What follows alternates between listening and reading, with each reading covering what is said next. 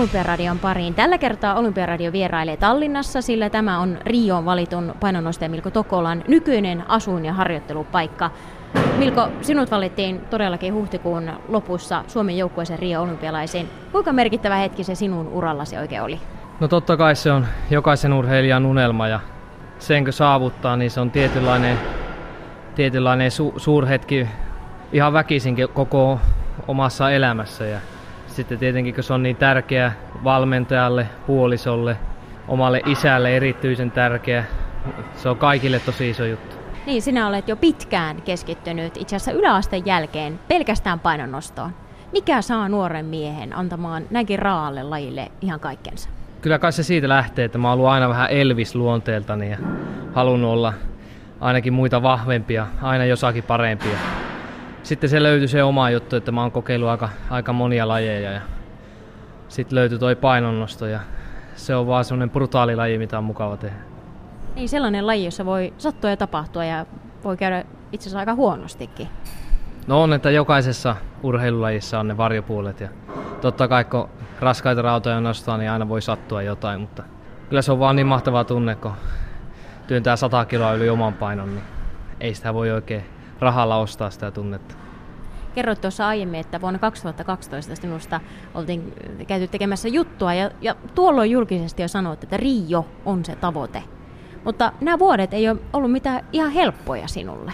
No joo, että siihen asti menikin kaikki tosi hyvin ja oli sen verran nuorikin, että palautui vaikka päällään voisi seisonut, niin palautui. Ja sitten tuli 2014 jälkeen alkoi oikeastaan loukkaantumiskierre ja se kesti sen vuoden ja se oli tosi vaikea vuosi mulle henkisesti ja fyysisesti varsinkin. Ja siitä oli tosi raskas työ nousta ja se vaati vaan oikeasti, oikeasti se urheilijan luonne, että isä oli tosi, tosi paljon auttamassa siinä ja tietenkin valmentaja Anna Everi, mun puoliso, joka on myös ammattiurheilija, niin se oli varmaan suurin apu siinä ja varmasti raskas ollut kuunnella, kun mä, mä narisin joka ilta, että ei tästä oikeasti enää tuu mitään, mutta siitä vaan noustiin ja nyt ollaan menossa Rioon, niin onhan se mahtava asia.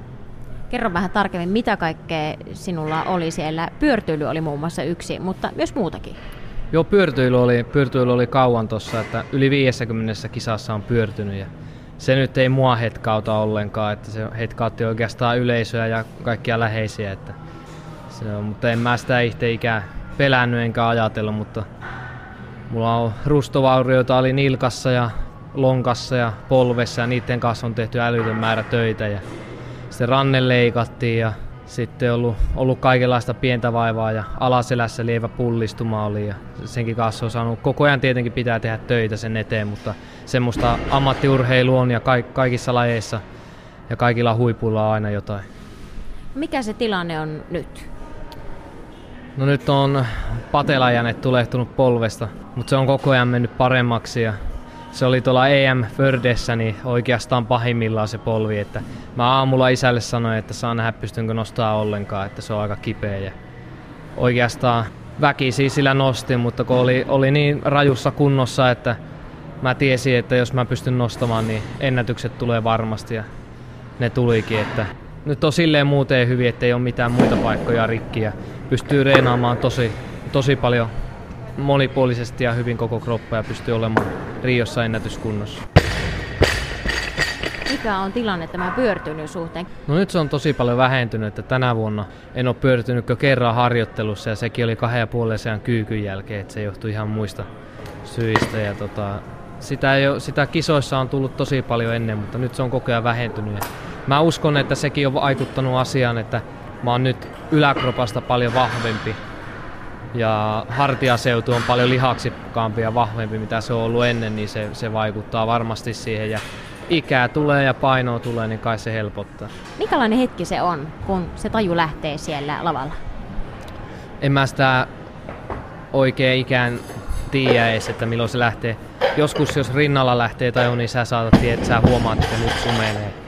Mutta yleensä mulle sitä pyörtyminen tulee ihan yllätyksenä, että mä vaan herään, niin pää on vähän kipeä. Että ei se mulle ole mikään, en mä sitä ajattele. Ei se välitä minusta, niin miksi mä välittäisin siitä? Mitä sanoo puoliso Anna Everi, kun näkee, että mies siellä pyörtyilee lavalla? Se on varmaan nähnyt sitä niin paljon, ennen kuin me oltiin jo ihan yhdessä, että en mä usko, että se, se oikein hetkahtaa siitä, että se vaan kuuluu tähän lajiin silloin tällä. Mikä reeni tuntuu, niin on kovia vetoja pitää nyt tehdä sen takia, että mulla on siitä lopusta aika paljon se veto kiinni, että sitä vetokorkeudesta, että mä oon nopea nostaja ja mulla ei oikeastaan puutukko siitä lopusta vähän voimaa, niin sen takia panostetaan nyt paljon vetoihin. Tämä vuosi, nimenomaan 2016 vuosi, on ollut huikea sinulle. Siellä Vaisujen tulosvuosien jälkeen nimenomaan EM-kisoissa tuli omat ennätykset, tuli Pohjoismaiden ennätystä, Suomen ennätystä ja sitten vielä kermana kakun päälle se maapaikka, kun Suomi oli miehissä kuudes näissä joukkuetuloksissa. Mitä on tapahtunut?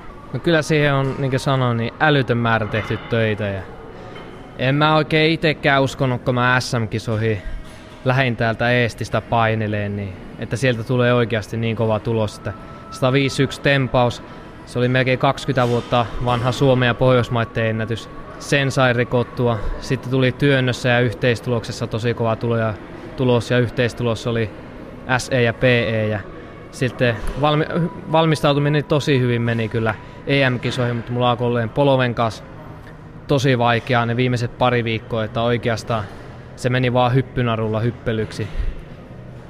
Että en oikein osannut siltä odottaa mitään. Tiesin, että on järkyttävässä fysiikkakunnossa, että jos vaan paikat kestää. Ja siellä sitten vielä tuli tosi kova tulos ja olen itsekin yllättynyt tuohon tulokseen ja haluan toki tehdä vielä paljon enemmän sitä tulosta lisää. Niin kerroit, että tietty erityinen asia, mikä tapahtui viime syksynä, laittoi sinun urasi uuteen nousuun. Kerro tästä.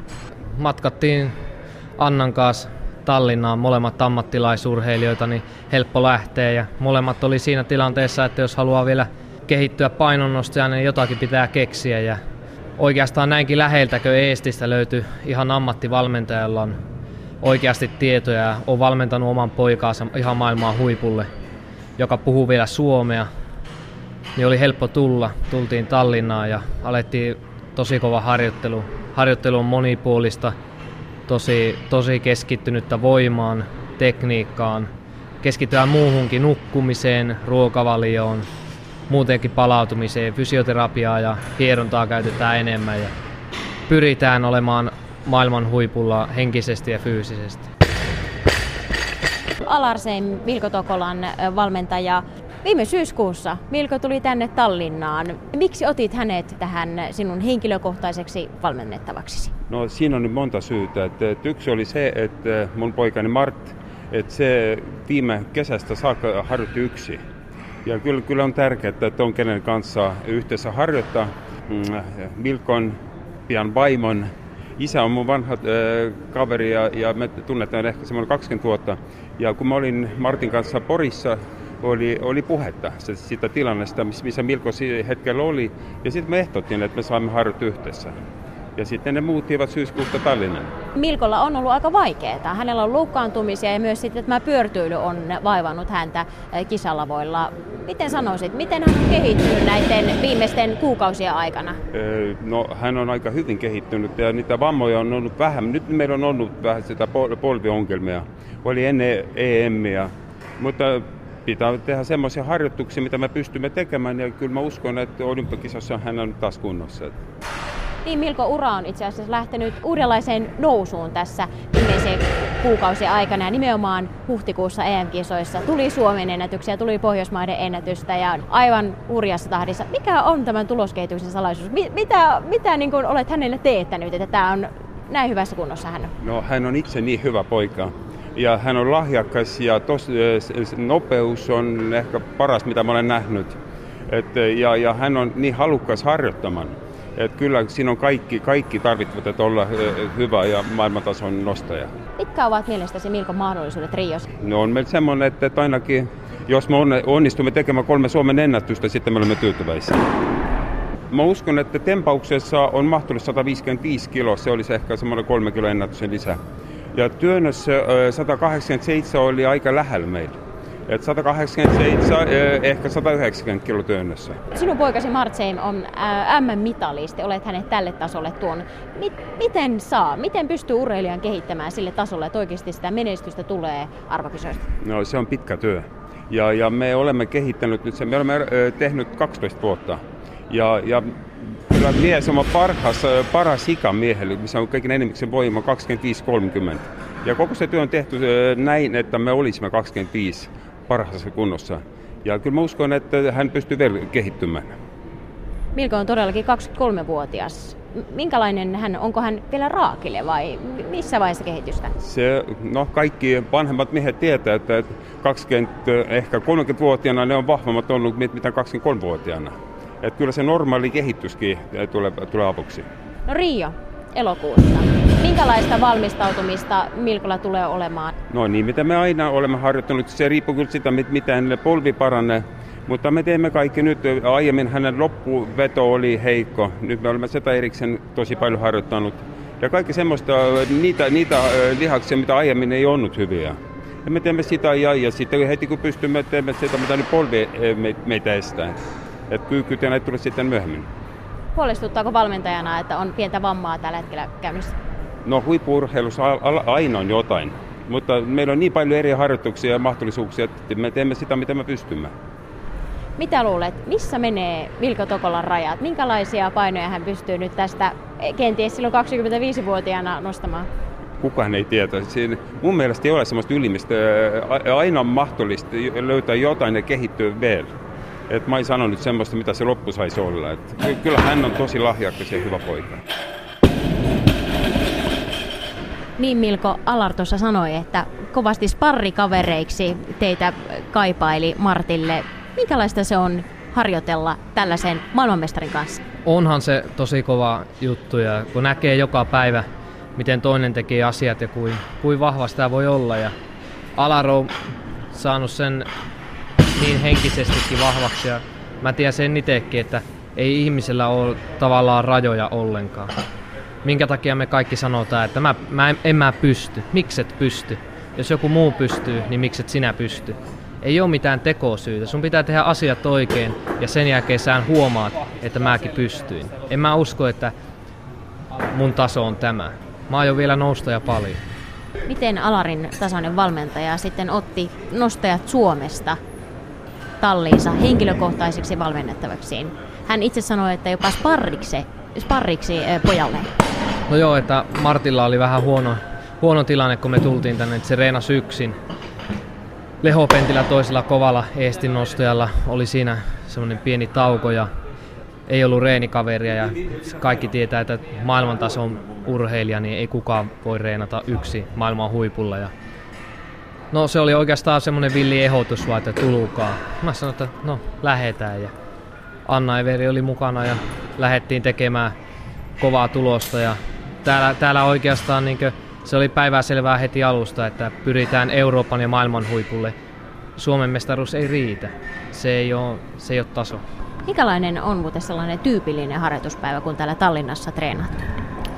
No aamulla käydään aamulenkillä mehtässä, tehdään paljon paljon hyppyjä ja ylämäkivetoja juosten. Sitten tullaan salille, parin tunnin reeni nukkumaan. Sitten mä syön ennen reeniä semmoset tunnin ja sitten tota, toinen reeni. Sen jälkeen melkein heti vaan suoraan syömään sieltä pakkashuoneeseen, mikä on miinus 130 astetta.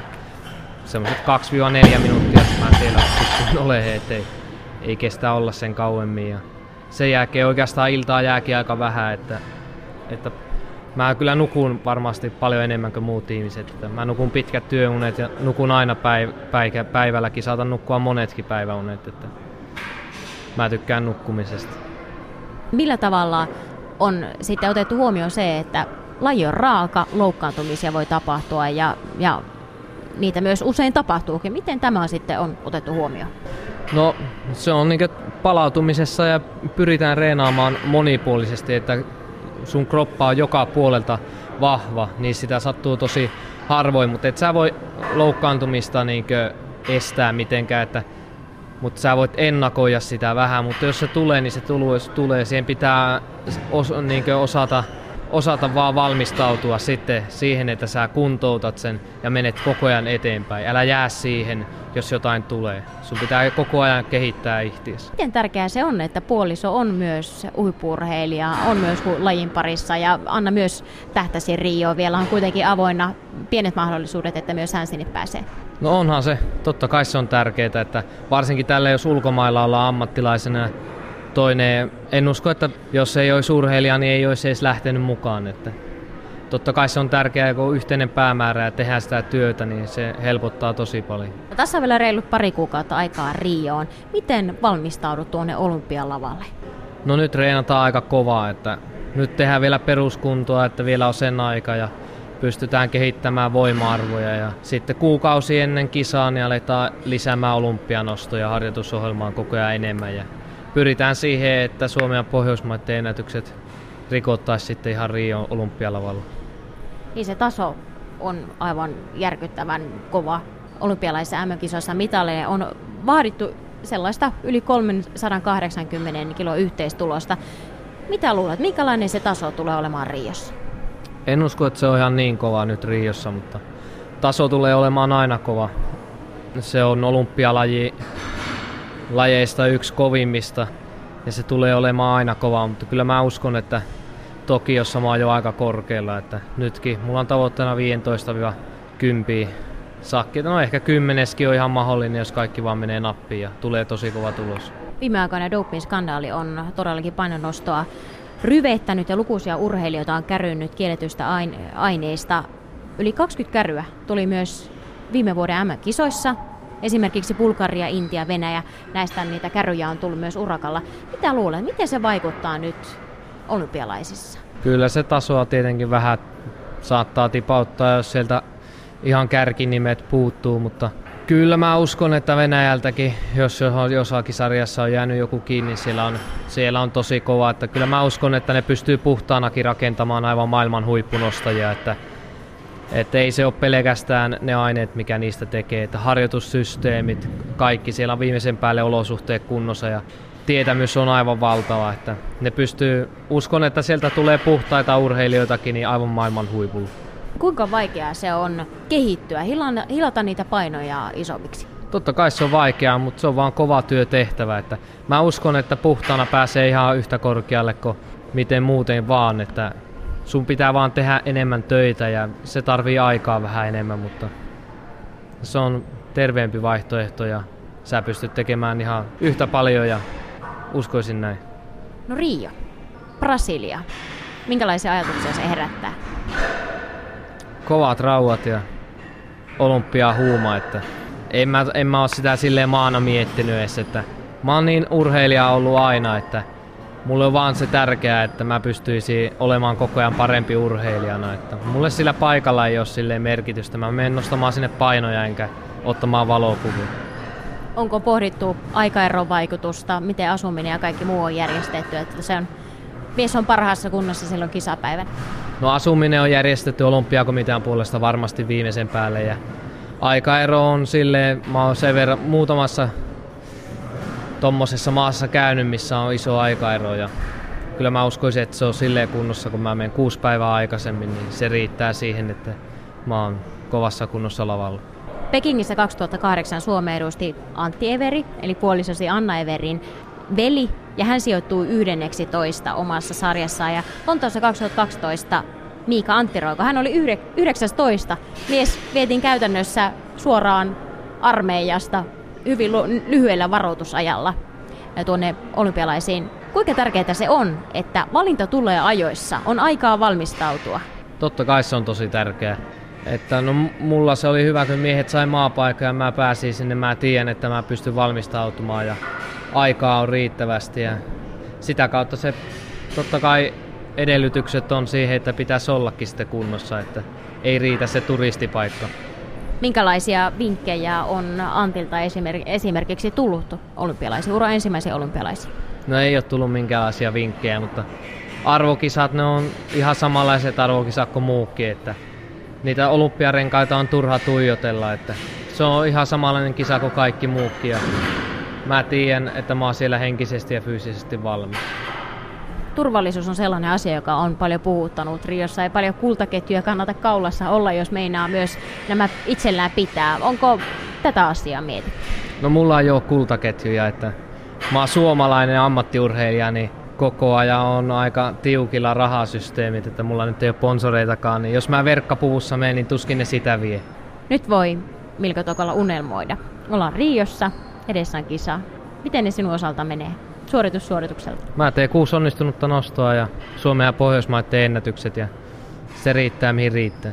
Vielä ennen Rio teillä on Annan kanssa hiukan erilaista ohjelmaa. Mitä haluat kertoa siitä? No joo, että totta kai nyt molemmat valmistaa olympialaisia, jos Annakin saa paikan, mutta tuossa on tulossa pientä häähuumaa, että no, mä oon mies, niin mä en niitä silleen järjestä enkä mieti, että kunhan mä oon paikalla silloin, mutta joo, ollaan tosiaan menossa naimisiin ja se on, se on suuri asia molemmille ja se on aika hieno vuosi, kun Rio Olympialaisiin ainakin minä pääsin ja ehkä hänkin ja sitten vielä naimisiin meno, niin tuleehan siitä aika muistettava vuosi 2016. Mitä luulet? Mitkä on ne rajasi? Minkälaisiin tuloksiin pystyt yltämään? Niitä ei ole. Mä en usko semmoiseen, että jos aina heti jos joku sanoo, että, että jonkun tietyn tuloksen, niin se jää aina siitä huipusta vähän silloin. Koska se, jos se pääsee siihen, se tyytyy siihen. Mä en tyydy mihinkään. Mä oon ammattiurheilija. Mä haluan tehdä enemmän kuin kukaan muu. Enkä mä usko, että rajoja on. Niin kuin mä sanoin, että jos joku muu on pystynyt, miksi mä en pystyisi. Ja miksi mä en pystyisi jopa parempaan. Mä teen kovaa työtä ja kahto mihin se riittää. Mä näen sen sitten urheiluuran jälkeen, mihin se on riittänyt. Onnea Kiitos.